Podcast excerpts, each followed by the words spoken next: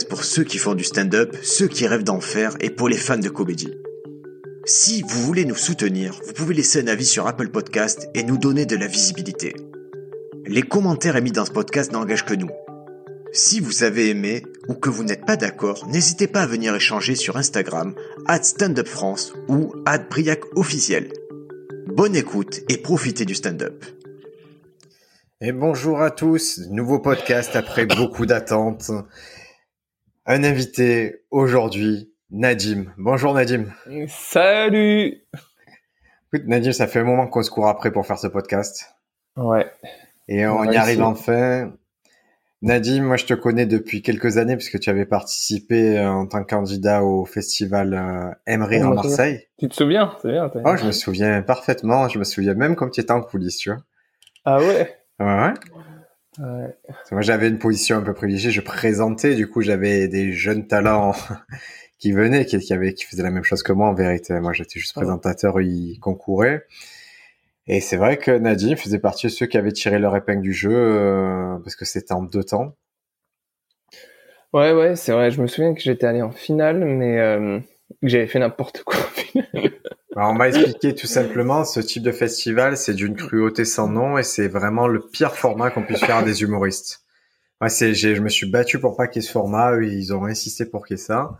C'est on fait venir les gens un samedi, il faut un sketch et parmi euh, les gens qui ont bien performé le samedi, on en sélectionne 5-6 euh, qui viennent faire la finale le lendemain, qui font un autre sketch entièrement différent.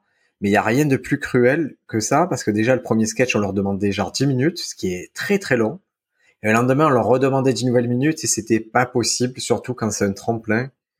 Le public auquel on s'adresse humoriste n'a pas 20 minutes de matériel à lâcher d'un tremplin. Effectivement, hein, j'étais pas euh, hyper à l'aise euh, sur ce format-là. Et euh, bah, du coup, j'ai de très bien faire la première session et après la seconde session. Ouais, mais ça arrive, hein. Ça arrive, il y avait, écoute, à l'époque, il y avait Nordine Ganso qui, qui était pareil, qui était démuni le deuxième jour. Et, j'ai presque envie de la finale, c'était presque, euh, je crois que tu étais à la session de Clément K, je suppose. Ouais, c'est ça, ouais. Bah, Clément K, typiquement, lui, il l'a remporté parce que il n'a jamais vraiment travaillé en plateau. C'est pas un, c'est pas un humoriste de plateau, c'est un humoriste de spectacle. Donc, il avait, il a pu aller repiocher dans le spectacle 10 nouvelles minutes, mais il a jamais travaillé par session de, de 10, donc ça lui a porté chance sur ce truc-là. Mais c'était quand même pour le public, c'était quand même une découverte. Moi, c'était une découverte de ton univers ce jour-là, et c'était singulier. Hein. C'était très singulier ce qui s'est passé. Hein. C'est parce que je, je, je, mets la finale de côté où c'était autre chose. Le premier jour, c'était euh, c'était une proposition qui était totalement différente de ce qui se fait en stand-up. Ouais, ouais, c'est vrai que. Bah, écoute, en fait, ce que j'avais fait euh, à, au c'est pas forcément quelque chose que je veux refaire, euh, parce qu'en fait, j'ai envie d'aller vers quelque chose qui qui vient plus des tripes. Euh, parce que moi, initialement, j'ai commencé à, à, faire de l'humour, à chercher, euh, comment dire, des, des axes euh, pour me différencier, euh, pour, comment dire, toucher immédiatement les gens dans leurs réactions. Et donc j'étais vraiment sur des trucs assez absurdes, euh, plutôt euh, joués, pas très, euh, pas très, euh, ça sort pas trop des tripes, mais euh, qui, qui, est joué à fond avec un, un délire quoi de entre guillemets de psychopathe. C'est vrai que c'est une espèce de personnage qui arrive sur scène qui qui met d'un coup comme un coup de pression au public. Et ce truc-là, tu l'as trouvé comment ce, ce personnage? Euh, alors, euh, en fait, je me souviens, je, je me suis dit, tiens, Nadim, j'aimerais bien, enfin, moi, je me suis dit, j'aimerais bien faire le field. C'est une scène ouverte à Paris, euh, tous les dimanches à, à 20h, et qui laisse la place à plein de jeunes talents, humoristes, euh, comédiens, que ce soit des magiciens, des chanteurs. Et je me suis dit, tiens, j'aimerais bien le faire passer cinq minutes, mais il faudrait que je prépare quelque chose. Et j'ai commencé à écrire quelque chose, un texte que je trouvais assez délirant. Et en fait, ce que j'ai écrit, eh ben, j'ai fini par l'interpréter de cette façon-là. J'avais pas pensé spécialement à l'interpréter de cette façon-là, mais avec le, la pression, la tension, le fait que je connaisse pas forcément hyper bien mon texte, quand je suis arrivé sur scène, je, je me suis laissé porter par euh, toute cette pression pour créer euh, le personnage qui qui est arrivé quoi. C'est c'est plus le texte qui a qui a amené le personnage que le personnage qui a amené le texte. Et c'est ta première scène le fil du coup? Euh, Ouais, c'était la première. C'était en, en 2016. Mars 2016, c'était la première fois que je montais sur scène. Aucun background derrière, théâtre ou...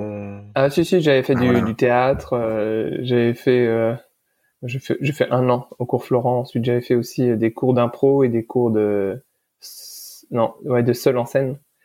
Euh, voilà. Tu peux me parler juste de, alors le cours Florent, c'est donc c'est une formation qui a un nom très prestigieux. Mm. Et dans les faits, moi je vois que les, les gens ne sont pas heureux de, de sortir non, la vérité, franchement, c'est, moi je le dis, hein, j'ai j'étais déçu parce que on était 30 dans le cours, donc hyper nombreux. Et euh, bah après, c'est, euh, c'était à l'époque, c'était, je crois, euh, 400 euros par mois. C'est énorme. Euh, hein. C'est énorme. énorme. Et en plus, on était serré. Et des fois, j'allais en, en, cours, genre, euh, et ça durait trois heures, et, et, je faisais rien tellement on était nombreux. Tu vois, il y avait des sessions où moi, je, je regardais, et puis, non, c'était hyper décevant. Et puis, la seconde année, il fallait lire une trentaine de livres. Moi, je veux bien lire des livres, mais pas 30 trentaine de livres plus payés. C'est-à-dire qu'il faut que je paye et que je lise des livres. C'est-à-dire qu'il y a un budget livre. Enfin, moi, je me suis, j'ai arrêté la, deuxième année. Je me souviens que au bout d'un mois, je me suis dit, mais non, mais en mode déjà, j'ai pas envie de lire. et en plus, ça me sort des bouquins à base de Molière, enfin les, les, les anciens. C'est pas des trucs que moi je lis facilement. Hein. Tu sais, c'est des livres, où, euh, tu sais, les anciens livres là, des tous les, auteurs français connus. Ben, j'ai du mal à, à comprendre le, le, contenu. Je relis 50 fois la même page, je deviens fou. J'ai pas de temps à perdre. Donc du coup, ouais, j'ai abandonné les cours. La première année était très formatrice, la première année, mais euh, cher. Alors ce qui est drôle, c'est que si vous écoutez ça, vous dites ça, c'est un mec qui doit pas lire, c'est pas, ça doit pas être son truc les études. Mais détrompez-vous parce que Nadim, c'est vrai que dans le civil, tu, tu es allé assez haut dans, dans tout ce qui est études, tout ce qui est. Euh... Euh, assez haut, bah ouais, en fait, j'ai fait juste une école, euh, j'ai fait une école d'ingénieur et puis j'ai fait une école, euh, j'ai fait un master spécialisé en finance. Ça va. Euh, ouais ouais j'ai bah, j'ai fait quelques trucs et euh, après bon c'est je les ai fait un peu par euh, euh, en suivant le, le, comment dire le chemin classique de la vie on me dit ouais faudrait que tu fasses ça bon allez vas-y j'y vais un peu mais j'ai jamais voulu faire ça hein, dans le fond jamais de ma vie hein. moi depuis tout enfin depuis très longtemps enfin je me souviens que je j'ai toujours voulu être face caméra faire rire et euh, depuis très longtemps en fait depuis. tu dates euh, ça de quand et face à quoi tu t'es dit je peux le faire? Ouais, c'est marrant, ça c'est c'est des questions hyper cool parce qu'elles sont précises, je trouve. Euh, en fait, je me souviens, il y a un point, un point qui a tout changé, c'est que je suis rentré en sixième. Et en sixième, j'ai vu que tous mes copains avaient grandi, étaient assez baraques et tout. Et avant la sixième, moi j'étais un peu entre guillemets le, coq de la cour parce que j'étais bah, à l'époque, bah, j'étais le plus fort, tu vois, le plus beau. Et après, j'ai vu que les autres ont grandi et étaient plus forts. Je me suis dit bon, bah moi, je vais arrêter tout ce qui est euh, euh force, hein, épreuve de force, euh, euh, jeu de coq. Je me suis dit je vais miser sur l'humour maintenant parce que j'ai plus que ça. Et je me souviens que le prof de maths m'avait dit un jour en classe, Nadim, est-ce que tu peux, euh, c'est quoi ces chaussettes que tu portes? J'avais des chaussettes Capitaine Planète, des chaussettes de toutes les couleurs. et avec un Superman qui sauve le monde et il est en de la pollution. Ouais, voilà. Et Capitaine Planète, c'était mes chaussettes. Et le prof, il me dit, est-ce que tu veux les montrer à la classe? Je dis oui. Et il m'a dit, viens, viens sur les... À l'époque, c'était une scène, l'estrade. Tu te souviens de l'estrade? Je vois très bien. Donc, je monte sur l'estrade. Je te jure, je, juste, je lève mon pantalon, je dis, bah, ça, c'est mes chaussettes Capitaine Planète. Et là, je me suis dit, euh, bah, en fait, toute la salle a ri. Je me suis dit, oh là là, mais c'est bon, ça Et j'ai kiffé ce moment-là. Je me suis dit, bah... Et par la suite, j'écrivais pas mal de suites de textes en classe. Et quand il fallait le lire, bah, j'étais le premier à lever la main parce que j'avais envie de débiter des conneries. Et en cinquième, je me souviens, je débitais des conneries en suite de textes et ainsi de suite. Et euh, une anecdote assez cool aussi, c'est que en troisième, ma prof de français m'a dit, j'avais lu une suite de textes. Elle avait ri aux larmes. Et elle m'avait dit, Nadim, plus tard on viendra te voir en spectacle. Et moi, je me suis dit dans ma tête, mais oui, parce que oui, un jour, je, je ferai la scène, je suis sûr. Tu vois et quand c'est que tu as déclic te dire, ok, moi je peux le faire ça, je peux le faire, je peux monter sur scène. C'est quoi qui te dit à un moment dans ta vie, tu te dis bon, c'est parce qu'il y a le fil ok, mais le fil il a toujours existé en fait. Ça aurait pu arriver avant ou après. Pourquoi à ce moment-là tu te dis, moi je vais monter sur scène? Pourquoi en 2016 je me dis je vais monter sur scène? Euh, Je me dis, euh, écoute, je comprends pas pourquoi je, je, me suis mis des bâtons dans les roues. C'est bon, j'ai ma formation, j'ai gagné de l'argent. Euh, ça, ça tombait à un moment donné où euh, voilà, je finissais une expérience professionnelle que qui m'avait pas trop plu à la fin. Je me suis dit, bon, Nadim, profite de ce moment-là où tu as terminé une expérience professionnelle, euh, de monter sur scène, fais-le, quoi. Parce que sinon, après, quoi, tu vas mourir et tu vas vivre ta vie sans avoir fait ce, qui, ce qui te plaît au plus profond. Et donc, euh, bah, je suis monté sur scène. Je me suis dit, faut que je le fasse. Je peux pas attendre 80 ans, quoi. Tu vois. Et autour de toi, comment ça réagit quand tu dis que tu veux monter sur scène? Euh, Bon, on m'a encouragé globalement. Euh, bon, ma mère est toujours encourageante aussi. Mon père a aucune réaction. Euh, ma femme hyper soutenante. voilà. Donc non, pas mal de. J'étais, j'étais soutenu. J'étais soutenu. Voilà quoi. Et... Positif. Tant mieux. Et donc tu tu arrives donc quand, tu commences en 2016, tu as quel âge? Euh, 2016, j'ai euh, 2000, j'ai 30, 33. 33, donc c'est vraiment, c'est, on est sur euh, quelqu'un qui commence l'humour tard. Putain, laisse tomber. Je suis Par rapport aux autres, on est. En fait, ce qui se passait, c'est qu'à chaque fois, je me disais, tu vois, par exemple, quand j'avais 25 ans, je me suis dit, oh là là, 25 ans, c'est tard. Et à chaque fois, je repoussais, je me disais, 27 ans, c'est tard. Et à chaque fois, je me disais, bon, de toute façon, c'est foutu, foutu, foutu. Et à un moment donné, je me dis, mais plus le temps passe, plus je me dis, mais en fait, à chaque fois que je dis que c'est tard, en fait, c'était possible. Et à 33 ans, je me suis dit, bah là, je vais encore dire que c'est tard et que ça vaut pas le coup de se jeter à l'eau. Et en fait, dans ma tête, il y a une petite voix qui m'a dit, mais Nadine, à chaque fois tu dis ça, et le temps passe, tu dis, ah, finalement, j'aurais pu le faire. Donc je me dis, 33 ans, bah c'est tard, mais je vais le faire.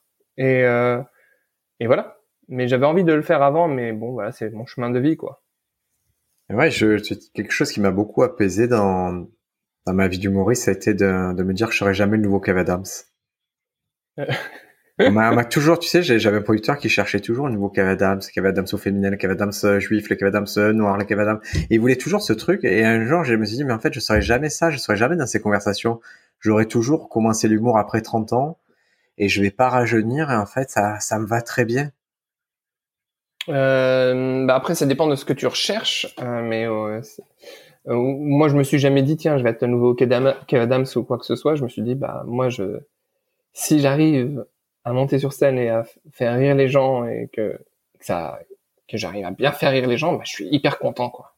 Et si euh, et en plus ça me, ça me fait passer un bon moment moi aussi, tu vois. Les gens rient, je passe un bon moment, tout le monde passe un bon moment, voilà. Et c'est un peu euh, pour moi c'est un peu la vie quoi. Passer des bons moments. Je vois, tu fais partie des.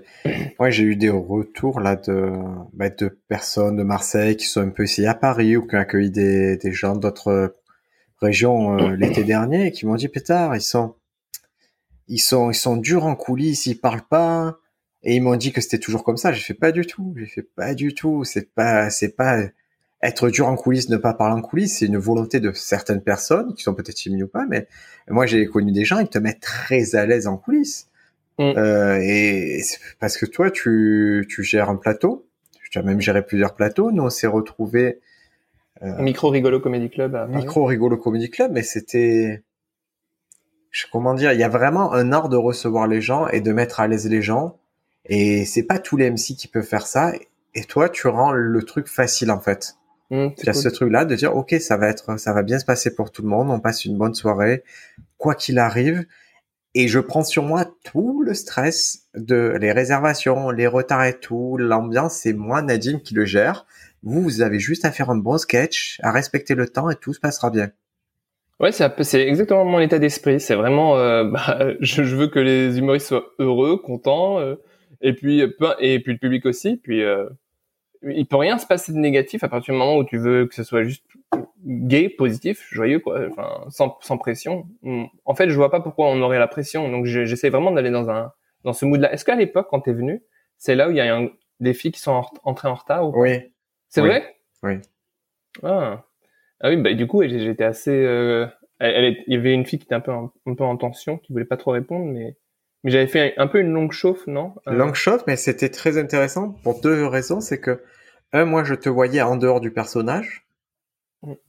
Et deux, je, je voyais que la tension, le silence, ça te faisait pas peur du tout. Et il y a rien de mieux pour réconforter un public de voir que quelqu'un qui est sur scène, qui maîtrise totalement et qui dit OK, si ça doit prendre cinq minutes, ça prend cinq minutes, ça doit prendre un quart d'heure, ça prend un quart d'heure, j'en ai rien à faire. On avait la pression aussi parce qu'on avait notre, camarade Gaëtan Mathis qui devait partir, qui devait jouer vite, mais tu ne lui as pas laissé la scène tant que la scène n'était pas prête. Et ça, c'est vraiment un truc de MC de, de qualité, c'est-à-dire je ne vous envoie pas au feu, vous n'allez pas faire les frais de, de la chauffe de salle, c'est moi qui ai fait tout le travail, c'est moi qui ai donné les codes, et vous irez quand ça sera prêt. Ouais, ça a pris plus de temps et je voulais vraiment que la salle soit vraiment prête. C'est exactement ça. Donc euh, ça me saoule, tu vois, de, de faire. Euh, c'est bon, vous êtes chaud, tout le monde est là, et bah c'est parti, on lance le premier. Non, faut créer le lien, faut que les gens soient tous ensemble, unis, quoi. Tu vois, il y a, bon, il y a ce truc, quoi. J'ai vraiment trouvé que tu avais cet art de la Je trouve que c'est rare, hein, mais il y a une tension. Quand tu montes, tu arrives à mettre une tension et le rire vient du relâchement de la tension. C'est-à-dire, il y a vraiment, tu as cette capacité à leur dire, ils savent pas ce qui va se passer. Tu as beau être gentil ils savent pas ce qui va se passer. Et c'est après qu'ils rentrent dans le mouvement qu'ils comprennent, ah ouais, en fait, c'est cool ce qu'il fait. C'est, au début, j'ai adoré le fait qu'il y ait des enjeux directement. C'est vrai qu'il y a eu des tensions assez rapides et, alors, je sais pas si c'est dû à moi, mais moi, j'ai toujours le sentiment, peut-être, je sais pas comment tu, le vis, toi, mais quand je monte sur scène, j'ai toujours le sentiment qu'il y a une tension. Euh, euh, je sais pas si c'est spécifique à moi ou pas, mais euh, est-ce qu'il y a un truc chez moi qui dérange ou pas Mais il y a une tension qui se crée assez rapidement. Et, euh, et voilà que je, enfin, je sais pas comment ça se passe pour toi. Dis-moi. Ah, je, je, vais distinguer deux rôles quand je joue simplement et quand je fais le MC. Là récemment, j'ai eu l'occasion de refaire le MC, ce que j'avais pas fait depuis des mois, voire des années. Mmh. Ah, je, je sais qu'au début, je, je, suis vraiment, je dois me conditionner à me dire soit positif, soit positif, soit positif, dans le sens où comme je viens pas faire un sketch directement, je dois dégager quelque chose, donner des codes, et donc je dois accepter un petit peu la part de risque de cette partie-là et euh, et communiquer quand même de la sérénité et dire écoutez on va passer une bonne soirée, sachant que moi souvent j'aime bien commencer par les choses très formelles. Le téléphone, on va pas l'utiliser. Les pieds sur la scène, on va éviter. Et quand j'ai fait toute cette partie formelle qui est très casse-couille, je leur dis maintenant on peut commencer, on va passer une très bonne soirée. Mm. Alors que quand je suis humoriste, je vais direct à la conquête des blagues. Humoriste, j'arrive et direct je suis obligé de dire ok je suis très fort, je, je suis un génie, je vais vous faire des blagues et pam pam pam pam pam. Mm. Et j'ai forcément j'ai plus de j'ai limite plus de pression en tant qu'MC parce que c'est plus c'est plus délétère ce que je dois faire. Ouais, pareil, j'ai plus de pression en tant qu'MC, c'est marrant. Mais j'aime bien, c'est cet aspect-là que j'aime bien. C'est euh, c'est ce que je recherche, c'est aller vers quelque chose en, sur scène qui correspond un peu à mon rôle de MC, un peu plus frais, vrai, euh, plus en lien. Tu vois. moi, quand je t'ai croisé, il y avait une vraie remise en question. D'ailleurs, tu étais à cette bascule de dire, ok, j'ai un personnage qui marche, qui, qui vraiment a fait ses preuves, qui peut, qui fait rire. Mais ce personnage, j'en ai marre, je le vomis. Et, euh, et quand je suis pas le personnage dans mon spectacle, j'ai l'impression que c'est là que je touche au vrai, tu m'as dit. Mmh, ouais, voilà, c'est ça. C'est tout simplement. Mais c'est vrai que cette question-là, je l'ai depuis euh, plusieurs années aussi. Hein. Parce que je suis toujours tiraillé quand je vais faire un festival ou pas, dans quel état je vais me mettre. Et euh, pareil, là, j'avais un, spectacle. Euh, il y a récemment quelqu'un qui est venu vers moi, un, un professionnel qui m'a demandé euh, est-ce que tu as du matériel, tu as un spectacle? Et je lui ai dit ben, je sais pas encore euh, comment je me situe. Et j'ai pas envie de dire que j'ai un spectacle, même si j'en ai un. Parce que pour moi, je veux retravailler pour que ça corresponde à, plus à moi, quoi. Et, euh, et, voilà, quoi. Donc, euh, j'arrive vraiment dans un état où je suis plus en lien avec les gens. Je suis plus dans ce personnage un peu fou qui met des barrières, un peu dangereux. J'ai arrêté ça. Et pourtant, je trouve que tu, tu peux tu dégages les mêmes qualités que ce personnage en étant toi-même en fait. Je trouve que tu es en train de trouver le compromis où il y a les mêmes qualités rythmiques, les mêmes qualités d'efficacité, mais en juste en étant un qui arrive sur scène. Et c'est ce que ouais, ben j'ai ouais, j'avais même fait les mêmes un même sketch euh, que je faisais avec le personnage ou avec moi Nadim en étant moi-même et ça avait marché dans les deux cas et je me suis dit mais c'est bizarre que ça fonctionne quand je suis moi-même et j'ai trouvé ça très très étonnant. Je t'avoue euh, je me suis dit bon bah en fait ça peut fonctionner quoi. Est-ce que cette conversation, tu l'as eu avec d'autres personnes? Est-ce que c'est une interrogation que tu euh, que tu as depuis un moment, donc que tu partages avec des metteurs en scène, des auteurs euh, Ouais, j'avais eu quelques échanges avec des, des metteurs en scène avec qui j'ai pu travailler, un metteur en scène avec qui j'ai pu travailler, et, et, un pote aussi, un autre pote avec qui je, je voulais faire coécrire. Mais pas, pas, pas tant de monde. Ça se fait pas la coécriture du coup? Euh, bah on a beaucoup, euh, on a beaucoup été ensemble, beaucoup essayé de travailler ensemble et euh, enfin lui il a, il me dit que dans mon style c'est dur de trouver des blagues, il, il me dit, mais euh... je, je, le rejoins. Hein. ouais. Je le rejoins. Je pense que mais après un co-auteur c'est pas forcément, il est pas forcément utile sur trouver des blagues pour moi. euh, Ouais, je sais pas. Donc du coup, ouais, ça, on a beaucoup brainstormé, discuté ensemble et on s'apprécie, mais ça marche pas trop. Et lui, par exemple, il travaille avec euh, Jérémy Charbonnel. Et pour le coup, euh, bah là, il écrit vraiment des blagues. Euh, ça a l'air de bien bien marcher, quoi. Tu vois? Donc, euh, je sais pas.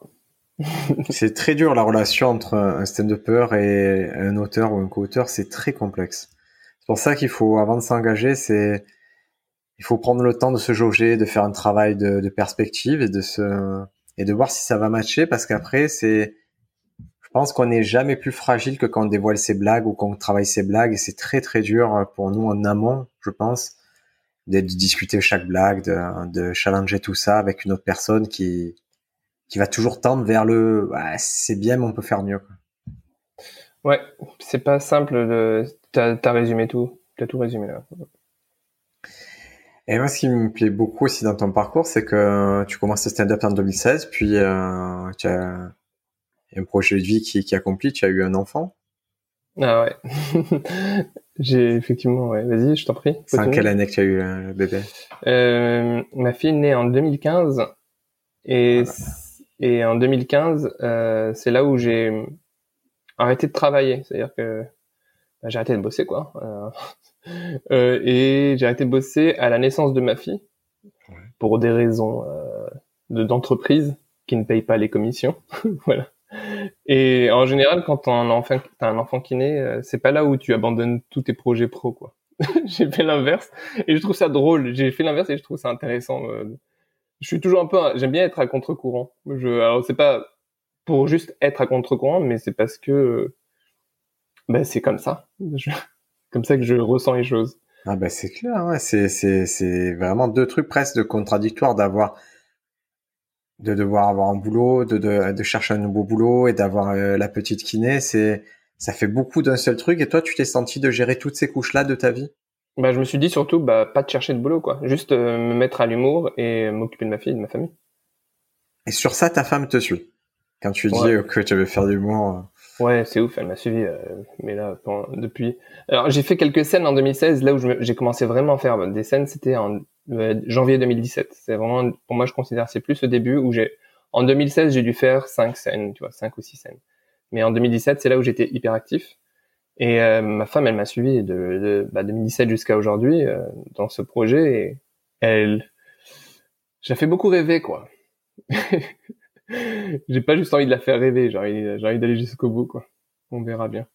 Ouais, bah c'est c'est c'est un chemin. On, si on considère qu'il faut aller 10 ans pour construire quelque chose un peu correct, tu as fait la moitié du chemin déjà. Euh, ouais, ouais, ouais. Après, je sais pas. Si... C'est vrai que j'entends souvent parler des 10 ans, mais est-ce que c'est euh, c'est une moyenne? C'est quoi? C'est en tout cas c'est une moyenne sur la maîtrise. On dit pour être un stand-upper accompli, pour quitter le côté novice, il faut 10 ans. Ouais, bah écoute, en tout cas là j'en suis à un moment de, mon parcours où quand je suis sur scène, je suis très très en relation avec les gens quoi. Et je suis, je, j'entends ma blague dans ma tête, je la balance pas automatiquement. Peut-être même je la reformule ou je redis, euh, je redis pas les mêmes phrases exactement. Je suis vraiment en mode je sais où je vais aller et je vais l'amener avec l'énergie du moment et les phrases qui me viennent, tu vois. Plus en mode blague, j'ai le concept, j'ai plus la phrase. Tu vois ce que je veux dire? Je vois très bien parce qu'on a eu cette discussion, on, s'interrogeait sur surtout à la reprise qui a eu lieu le le 19 mai, on se disait est-ce que toi tu apprends des textes en entier ou est-ce que tu apprends des idées? Et c'est vrai qu'on s'est rejoint sur ce point qu'on a un moment de nos vies où ça va l'idée, ça suffit. Quoi. Ouais, et après, au-delà de ça, je quand même, l'idée suffit, mais euh, je me dis aussi pour être vraiment pertinent, c'est bien d'avoir le texte aussi euh, pour euh, pour pas qu'il y ait des hésitations. Je suis encore, je suis entre, je suis entre, je suis entre les deux. C'est-à-dire que des fois, je vais tester les idées et après construire le texte. Mais c'est vrai que partir d'une base d'un texte, au moins, ça te laisse un petit backup sur lequel t'appuyer si jamais euh, t'as un petit, une petite hésitation. Des fois, de façon, à force de faire l'idée, on tombe sur, on fixe un texte. Ouais, ce texte, il s'impose naturellement, donc ça devient le texte. Ouais. Mais beaucoup de trucs, c'est vrai qu'on peut juste à un certain stade se dire, OK, je vois où je veux en venir. Je peux partir comme ça et y, mettre une patine conversationnelle naturelle qui est, qui est des fois pas évidente à maintenir si on apprend le texte euh, comme euh, une, récitation. Oui, tout à fait, ouais. on est en phase là-dessus, ouais, complètement. Mais alors ça, pour l'instant, je l'ai pas encore hyper acquis, mais, mais par exemple, j'ai fait un festival ce week-end. Je suis arrivé assez détendu sur scène, en relation avec les gens, et euh, et ça s'est hyper bien passé, quoi. Bon, après, j'ai fait un peu plus de que 10 minutes, du coup, ça a joué sur le, classement. Ce qui prenait en compte aussi le, le timing. Oui, mais moi, je, je comprends pas pourquoi, mais pas, tu sais, comme dans les salles de sport ou quoi, ou d'être des rings de boxe, on met en face de toi, on te met un petit écran LED avec les 10 minutes qui défilent et tu t'arrêtes à 10 minutes. Non, excuse-moi, en fait, pour le coup, euh, ils avaient, ils avaient mis un truc de temps en bas à gauche sur la scène, donc moi je le voyais. Mais moi, je l'ai vu une fois quand il avait marqué trois minutes, et après je me suis dit, ah ouais, je suis là. Après, j'ai arrêté de le regarder. Et après, euh, après quelqu'un m'a dit, en fait, Nadim, t'as fait 13-14. Ah, j'ai fait, ah ouais? Ah bah mince alors. Et en fait, c'est, ça joue. C'est moi, ça c'est typiquement moi. Tu vois, quand je kiffe la scène.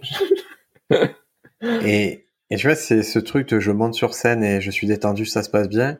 Ah, j'ai, il m'a fallu des années pour acquérir cette croyance qui est qu'à la fin de la journée, nos blagues sont plus importantes que ça en fait. Maintenant, c'est toi. C'est juste comment tu es toi et les blagues, on peut toutes les enlever.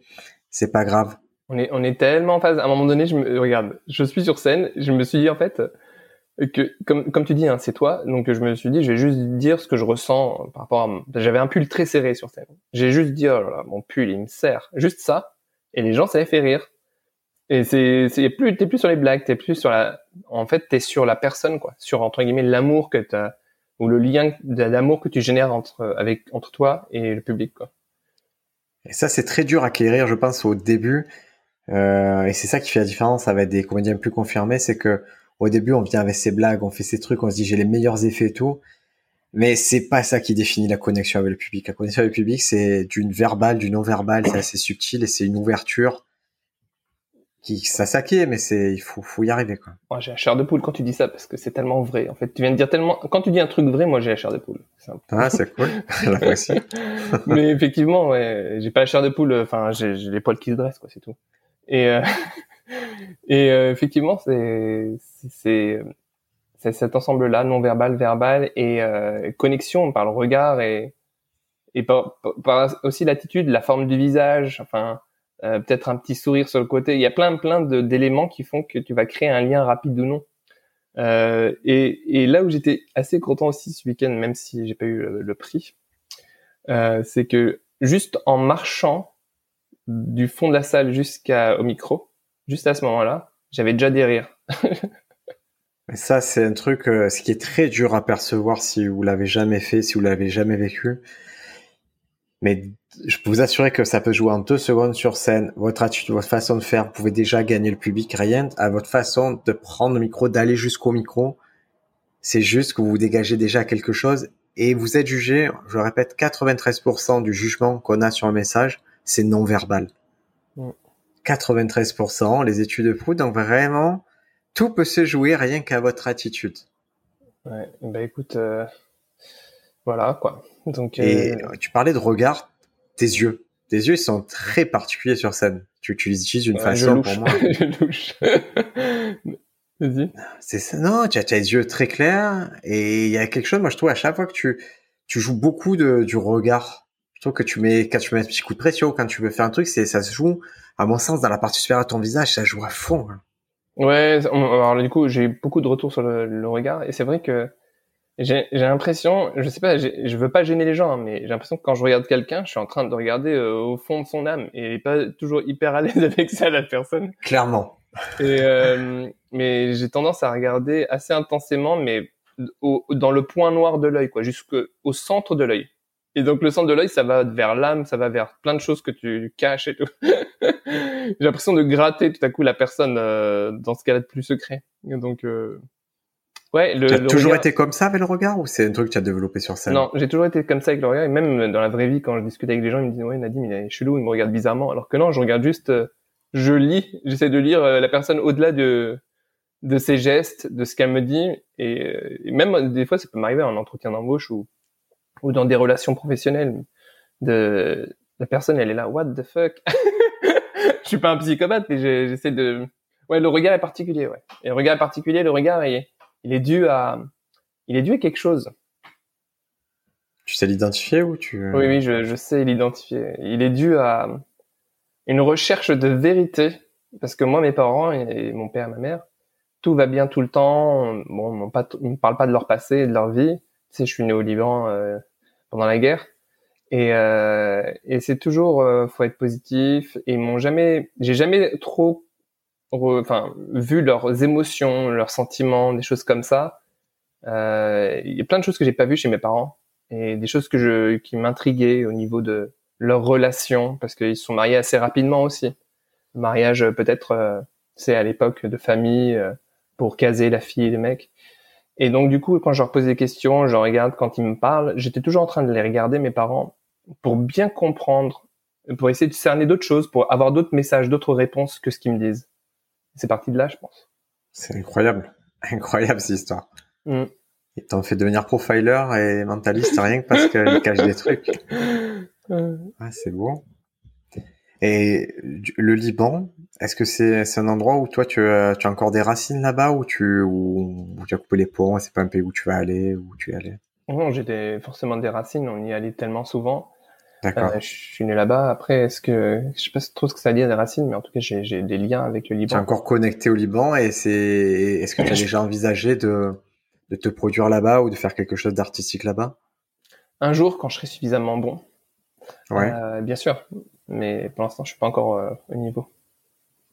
C'est quoi le niveau? Quand c'est que tu sauras que tu es au niveau? C'est quoi Est-ce que tu as identifié l'objectif? Quand j'aurai 20-25 minutes de matos euh, hyper solide euh, dans le, le- le fait d'être naturel, les blagues, l'enchaînement, tu vois, c'est tout cet ensemble-là qui soit assez euh, cohérent et, et fort et vrai, tu vois. Et là, je l'ai pas encore. euh.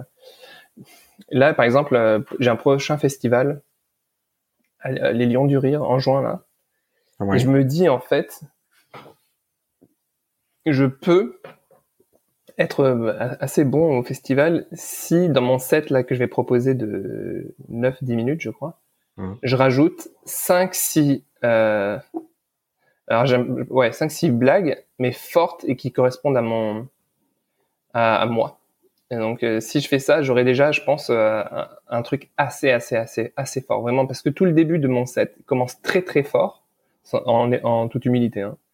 Non, non, ensuite- c'est vraiment, c'est, vous savez, si vous écoutez, à un moment, nous, on est, on n'est pas le seul juge de ce qu'on fait. C'est-à-dire qu'on s'enregistre, on mesure et on, met en place des outils objectifs pour savoir si ça commence fort, s'il y a du rythme et tout. Et je sais que quand Nadim me dit ça commence fort, c'est qu'il a mis les outils en place pour mesurer et qu'il sait que ça va. Quand ça commence, ça va sur des rails, il sait où il va. Voilà, c'est ça, ça commence très fort. Il manque un peu de matos pour que ça, ça continue, ça termine fort. Euh, que ce soit plus carré. C'est pas encore suffisamment carré, mais, mais je suis pas, je sais que je suis pas loin du compte. je sais que je suis pas loin du compte. Donc il faut que je bosse ça.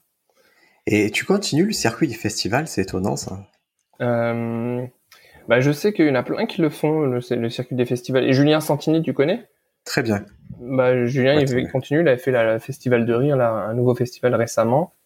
Euh, je pense qu'il n'y a pas, euh, Euh, bah, tu vois, dans les, dans, on va dire dans l'esprit de ceux qui avant de monter sur scène te mettent à l'aise, Julien Santini se pose là. Hein. Qu'est-ce qu'il est drôle avant de monter sur scène aussi.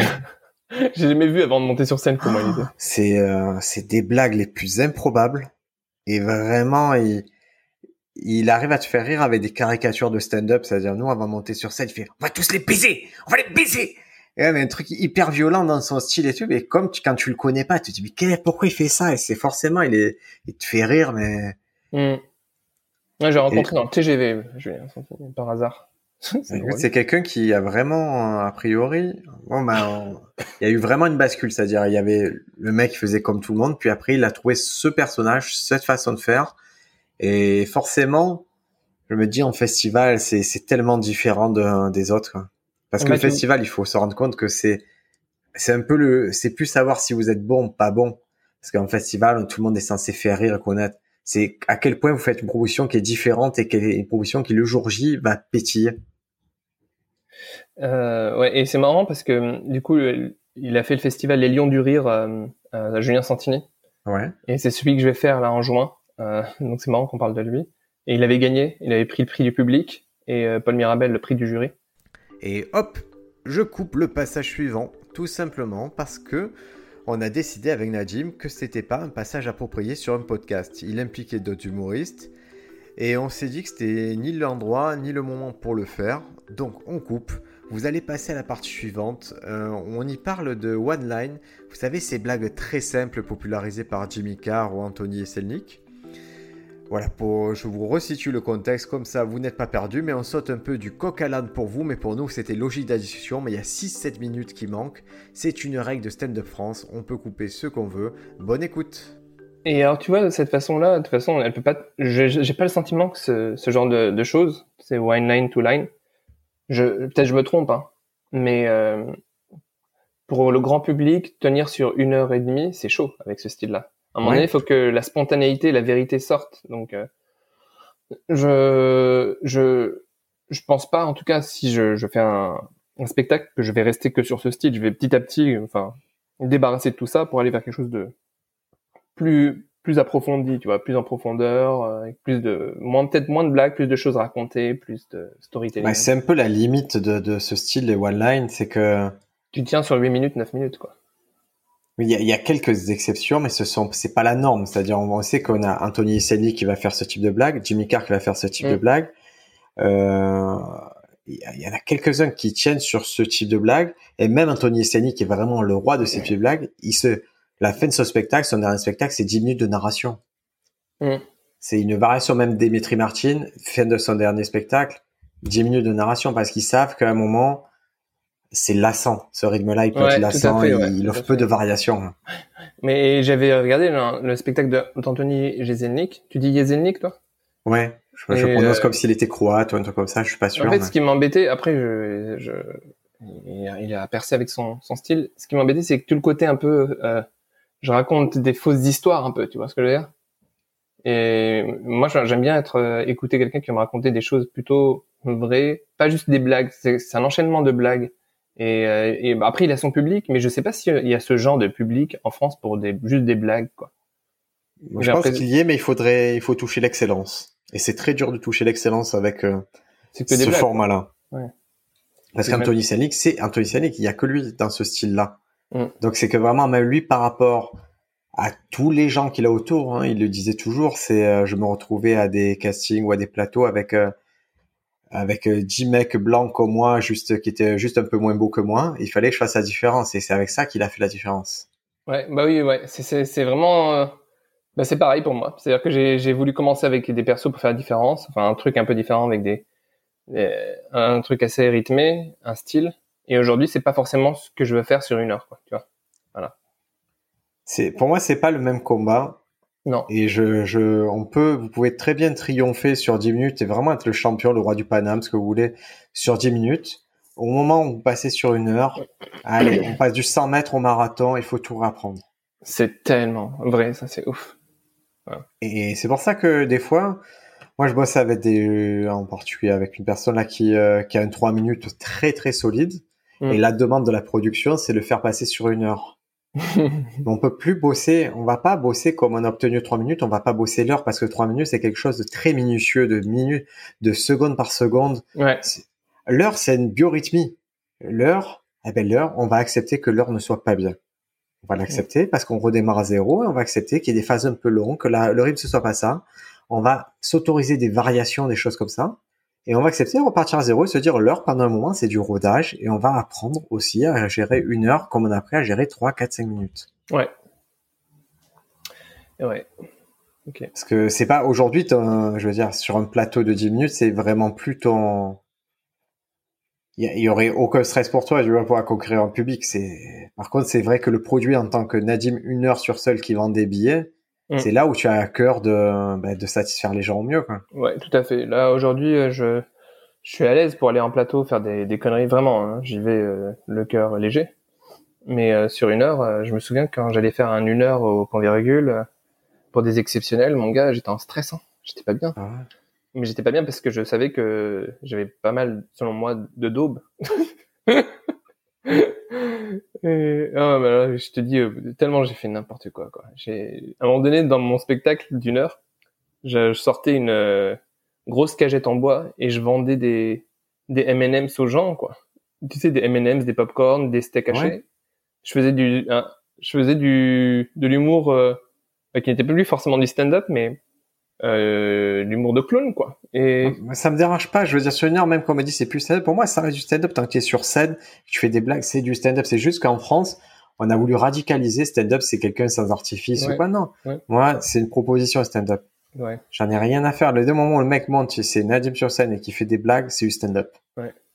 Et euh, mais ouais, mais du coup, pour, par exemple, enfin là où je sais pas, par exemple, trop orienté stand-up, c'est quand je peux par exemple passer un coup de fil à ma mère sur scène, faire semblant et quand, quand ça commence à être trop de la comédie, ça commence à me gaver moi en fait. Moi-même, hein, j'ai fait un peu de comédie sur scène, ça me saoulait de parce que c'est ça manquait de spontanéité, d'authenticité, de vérité et voilà. Donc euh, bon là, je pense que euh, je vais réussir à construire un joli une heure, mais il y a du boulot. Il y a du boulot. Ouais, mais c'est sachant que ça part de quelqu'un qui a déjà eu une heure plusieurs fois, en fait. Parce que ton Ouais. heure, il a dû avoir deux heures, trois heures, revenir à une heure. Ouais. Et, et donc, je m'inquiète pas trop pour toi. C'est quoi le, le processus de rodage, là? Euh, tu veux dire quoi pour le spectacle? Ouais, pour le spectacle, tu envisages ça comment, là? Donc là, tu as des dates prévues? euh, Non, j'ai pas de date pour le spectacle. Ah, je pensais que tu avais re- rebooké des dates. hein. Non, non, absolument pas. Euh, Tu as été malin, là, Mon spectacle, il, il est pas. Je, je suis pas satisfait, donc je peux pas. Là, je repars de- d'un début, quoi. Donc, euh, il y a tout à construire, à reconstruire, parce que le spectacle que j'ai aujourd'hui, j'en suis pas satisfait. D'accord. Euh, je peux aller le refaire, hein, mais euh, waouh. Ah, il y a des parties qui me saoulent. Hein. Ouais, et donc tu perds le, le truc premier, la qualité première, c'est je monte sur scène et je suis heureux. Et s'il y a partie qui te saoule, ben, ça te fait faire un pas en arrière vers ça, donc ça sert absolument à rien de le faire. Exactement. Euh, euh, comment dire Je me souviens que la première fois que j'étais, euh, comment dire, euh, j'ai fait mon spectacle d'une heure. On m'a dit tu le fais dans un mois. J'avais que 25 ou 20 minutes de matos. Et après j'avais plus rien. Et je devais le faire dans un mois. À la cible, euh, salle remplie, 50 personnes. Et j'avais rien. Et j'ai écrit jusqu'au la veille, je connaissais absolument pas du tout ma seconde partie du spectacle. Donc 35 minutes que je ne connaissais absolument pas, que j'avais jamais testé ou quoi que ce soit. Et je fais le spectacle. Et à la 25e minute, je me dis, OK Nadim, c'était super. Maintenant, tu sautes dans le vide. Et à partir de là, j'ai fait de la daube. Ah, c'était nul. Mais, mais à un point, fallait que tu me vois, j'en pouvais plus. Ah, tu sais, je... Remplir un spectacle, je le connais, hein, je, je sais ce que c'est. C'est le moment où tu sais où t'arrives à un moment donné dans ton spectacle, tu te dis à partir de là, je ne sais plus rien. Ah, ouais, tu sais, je dis le phénomène de décorporation, perso, j'ai déjà vécu de me voir de l'extérieur faire les blagues, de me voir penser, de me voir comme une caméra qui me. Je fais, oh là. Ah, c'est moche. Ah, ouais. En plus, c'est long, c'est long quand Ah, tu es ouais. habitué à 10 minutes et tout, quand d'un coup, on te dit c'est une heure. Ouais, c'est, autant quand ça se passe bien, c'est, c'est rapide, autant quand c'est, ça se passe pas trop bien, c'est, ça a l'air d'une éternité sur scène. Mm. Et puis, ce qui est chiant, c'est quand tu sais que tu les avais. Oui. En fait, quand tu les as gagnés sur 25 minutes, quand tu as gagné, c'est, c'est horrible de perdre, en fait. C'est horrible de perdre au milieu du truc. Exact, ouais, c'est horrible. Moi, je me souviens aussi, il y a la petite loge, j'avais mon spectacle qui vraiment euh, marchait hyper bien, vraiment hyper bien sur la première partie. Et sur la deuxième partie, euh, ah, on a tout perdu. Et dire le, le degré de violence qu'on doit s'infliger, c'est-à-dire que le spectacle, on y met tout, on y met notre âme, on le défend devant les gens, mais on est quand même obligé, objectivement, après, de dire ça, ça ne marche pas, et ça ne marche pas pour les objectifs que je me suis fixés. J'avais des Ouais. objectifs qualitatifs, je les atteins sur tant de minutes, 20 minutes, 25 minutes, je ne je les atteins pas sur le reste. Alors peut-être que le public lui passe une bonne soirée, une bonne expérience, peu importe, mais moi, ça ne me convient pas. Et ça, c'est un degré de violence qu'on s'inflige en permanence. Hum, tout à fait. Alors, tu as lancé un podcast. Exact. Moi, j'ai trouvé euh, d'une fraîcheur vraiment. Il m'a m'a fait du bien ce podcast. Ah, tu l'as écouté, c'est cool. Ah oui, j'ai j'ai écouté. Je c'était. Tu peux rappeler le, le nom de tes camarades, s'il te plaît? Alors, c'est un podcast avec euh, Guillaume Fosco et James Atia. euh, et on parle de la paternité, parce qu'on est tous les, deux- tous les trois pères. Ouais. Et on a fait ça dans la chambre de, de la fille euh, de Guillaume. On a fait une install. euh, c'est Euh. génial ce petit décor là. Il est trop bien. Ça fait. euh, On dirait que vous êtes produit par Webedia. Vous êtes tous avec les doudous, avec les machins. ouais, non, il y a un effort d'installation. Guillaume est à fond dans la mise en scène, marketing. Il est très très très, très bon. Pardon. Il est très très bon là-dessus. Et on parle de nos expériences de papa, quoi. Les difficultés, l'éducation, plein de choses, quoi. Et on s'est dit, en fait, on parle beaucoup de maternité et tout ça, mais on n'a jamais entendu ce que disent les pères, ce qu'ils pensent. Et puis euh, on n'est pas, il y a pas trop de filtres. Je sais pas si t'as. Ah, ça digresse à fond et puis ça va. Moi, ce que j'aime, c'est que ça va au bout des idées. C'est-à-dire, toi, qu'est-ce que tu en penses? Sérieux? Et à chaque fois où ça part dans des tunnels, toi en particulier, ça part sur un tunnel de réflexion. On dirait, on dirait que ça faisait longtemps que tu voulais le sortir. Dit, putain, c'est comme ça, il a trouvé cette blague-là. Ce, ce, ce... Parce qu'il y a vraiment des des grandes réflexions, il y a des trucs hyper profonds. Et ce qui est drôle, c'est que ça alterne des trucs très basiques, très terre à terre de ce que c'est, avec les trucs plus philosophiques de ben, ce que c'est, de transmettre d'un. C'est bien, tu, connais bien le podcast, non? C'est exactement ça. oui, le, le, truc, c'est que vous avez facilité la tâche. Je vais te le dire très simplement, c'est que tout est facile pour y aller. C'est-à-dire que le pitch, il est, les scènes, trois humoristes, trois potes, trois paires. Mmh. Euh, le logo, il est juste pour moi, c'est un modèle de graphisme. Tu vois, c'est, c'est clair, c'est propre. Et le fait qu'il y ait la vidéo, tu vois, c'est un vrai podcast où, moi, le podcast en vidéo, je n'apprécie pas. C'est pas quelque chose que je consomme comme ça. Mais là, c'est un des rares podcasts où ça, la vidéo, ça fait un plus. Ou d'un coup, ça prend un peu de, un peu plus d'ampleur. Euh, ouais, euh, du, coup, ce qui m'embête, c'est que Guillaume a envie d'arrêter la vidéo parce que c'est hyper compliqué à monter. C'est faire caméra contre caméra. Euh... J'entends, mais pour moi, c'est une des qualités essentielles du podcast parce qu'au moins, on vous découvre. Je suis d'accord avec toi je suis en phase avec toi. Je trouve que c'est dommage de pas exploiter. Euh, alors, il veut juste l'exploiter en capsule. Ce sont, des trucs de une minute. Mais euh, moi, je trouve que bah, les qualitatives, même sur une heure, euh, même sur une heure, quoi. Comme dirait notre camarade Momoran des studios Majorel, rien ne vous empêche de, d'exploiter plusieurs fois votre podcast, une fois sur l'heure, et après de faire des capsules d'une minute, de redécouper.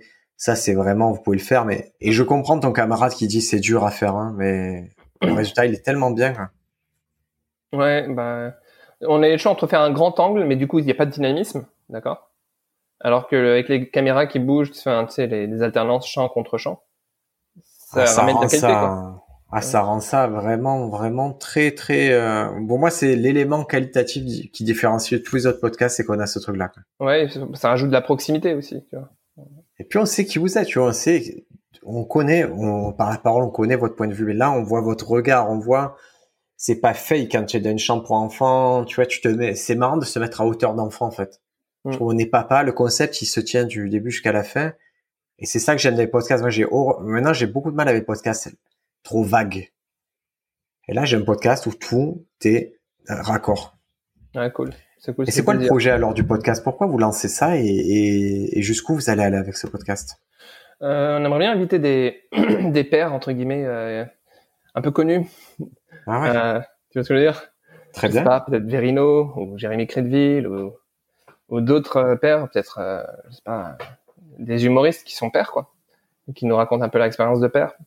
Et euh, pourquoi on l'a lancé? Bah, C'est une idée de Guillaume. Guillaume, il est très très énervé parce que les gens disent ah ouais le podcast de Nadim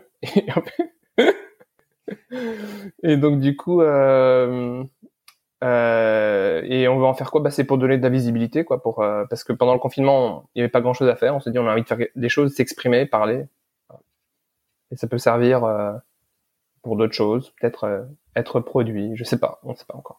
Ouais, quand je vois ça, je vais être très très clair. Je me dis, ça me choquerait pas que ça devienne quelque chose sous la forme d'une pièce, d'un spectacle vivant.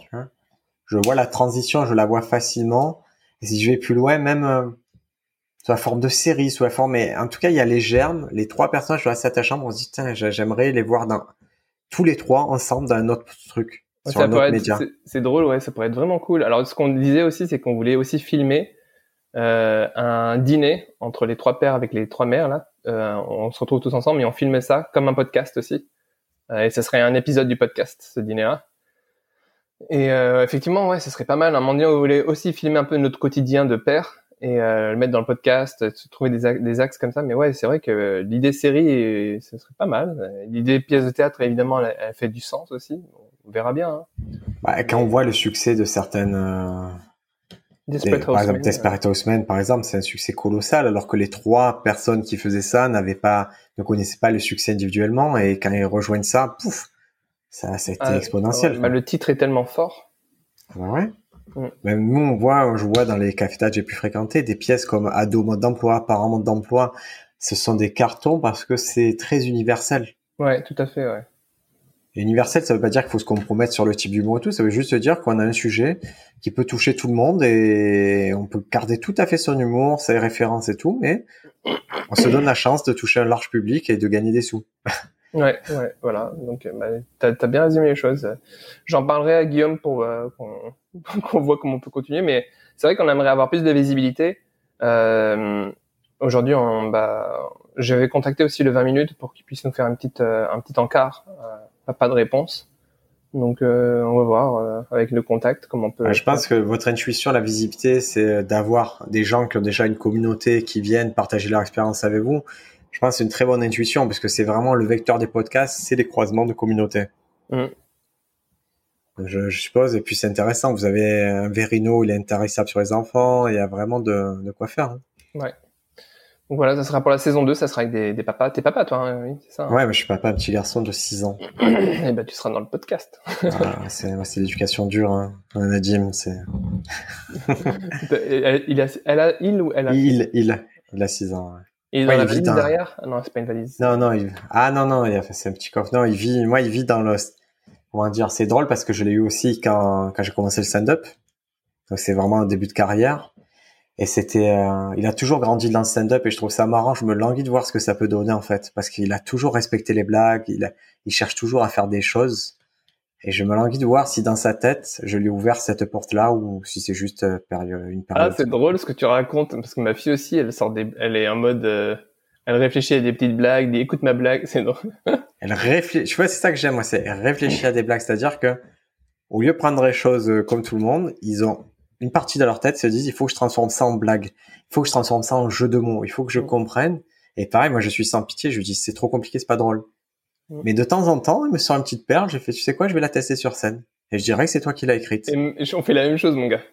Ah ben, ouais, les gens, ils sont heureux d'entendre une blague faite par envie, et je, je suis obligé d'un peu la twister et tout, mais mm. ça leur va très bien. Mon fils est très content de savoir bah, ça. Puis, quand il m'inspire des blagues, il y a vraiment, moi, j'ai une fierté à les faire. Je suis très connecté aux blagues qu'il m'inspire, s'il mm. s'il est dans le truc.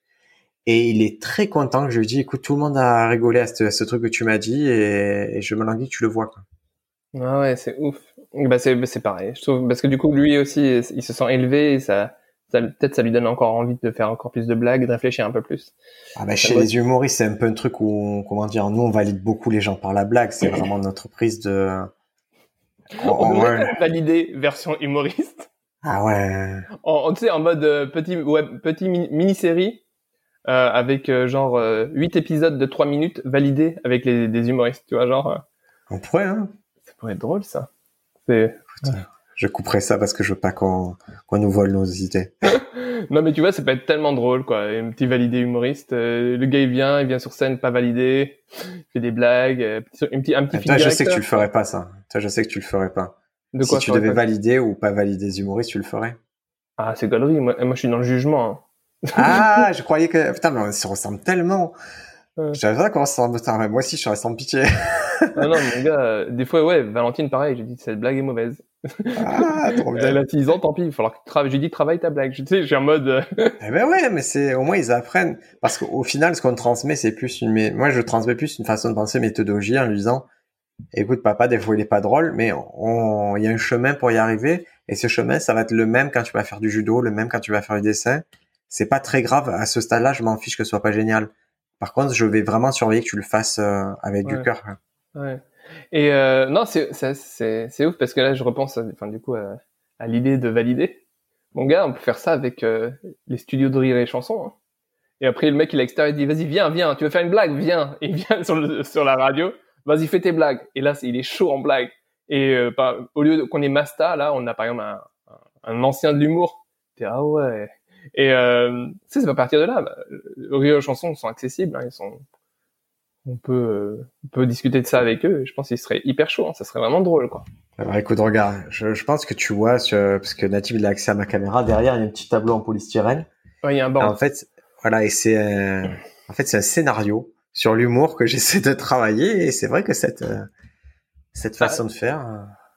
Ah ouais, tu, tu, tu, c'est un scénario euh, humour? Ouais, ouais, ouais. Ouais, à la base, ma formation, c'est euh, dans le cinéma, scénariste. Et c'est vrai que ça fait longtemps que je me dis, putain, j'aimerais bien accoucher d'un truc pertinent sur l'humour. Ouais. Et c'est vrai que ton truc de, ce- ton scénario, il est absolu, il est classique, mais il est trop cool. Le fait de la découverte sauvage d'un mec qui arrive, qui a un talent naturel dans l'humour et que là, il y a quelqu'un qui, Exact, il est dans la rue, en fait, il faisait une livraison, et lieu que ce soit de la bœuf, ça soit autre chose, on trouve, tu sais, on, on trouve tous les parallèles un peu. bien sûr. Et après, il vient, il, il tue, quoi. et ça finit par un spectacle, et il se fait assassiner, je sais pas, mon gars. Ah ouais, c'est une belle histoire. Moi, je, je- écoute, je, je la note, je la note. hein, on va faire un petit dépôt SACD. Nadim, merci beaucoup de m'avoir accordé une heure. Briac, ça fait, c'est un plaisir, franchement, super. Je, je sais que ton temps est précieux, mais j'ai vraiment envie de te revoir dans les prochains mois dans le podcast parce que je, je sais qu'il y a certains parcours qui inspirent beaucoup les auditeurs et je crois que le tien, il va en faire partie. Bah, c'est cool, on verra bien, hein, j'espère. Tant mieux si, s'il inspire les gens. Et euh, moi, je voulais te dire encore merci. C'est vraiment un plaisir de t'avoir rencontré, euh, Briac. Euh, c'est marrant parce que tu, tu, tu parais assez calme, sûr. simple et tout, alors que je suis sûr que tu peux être complètement délirant aussi. Pas du tout, je suis calme.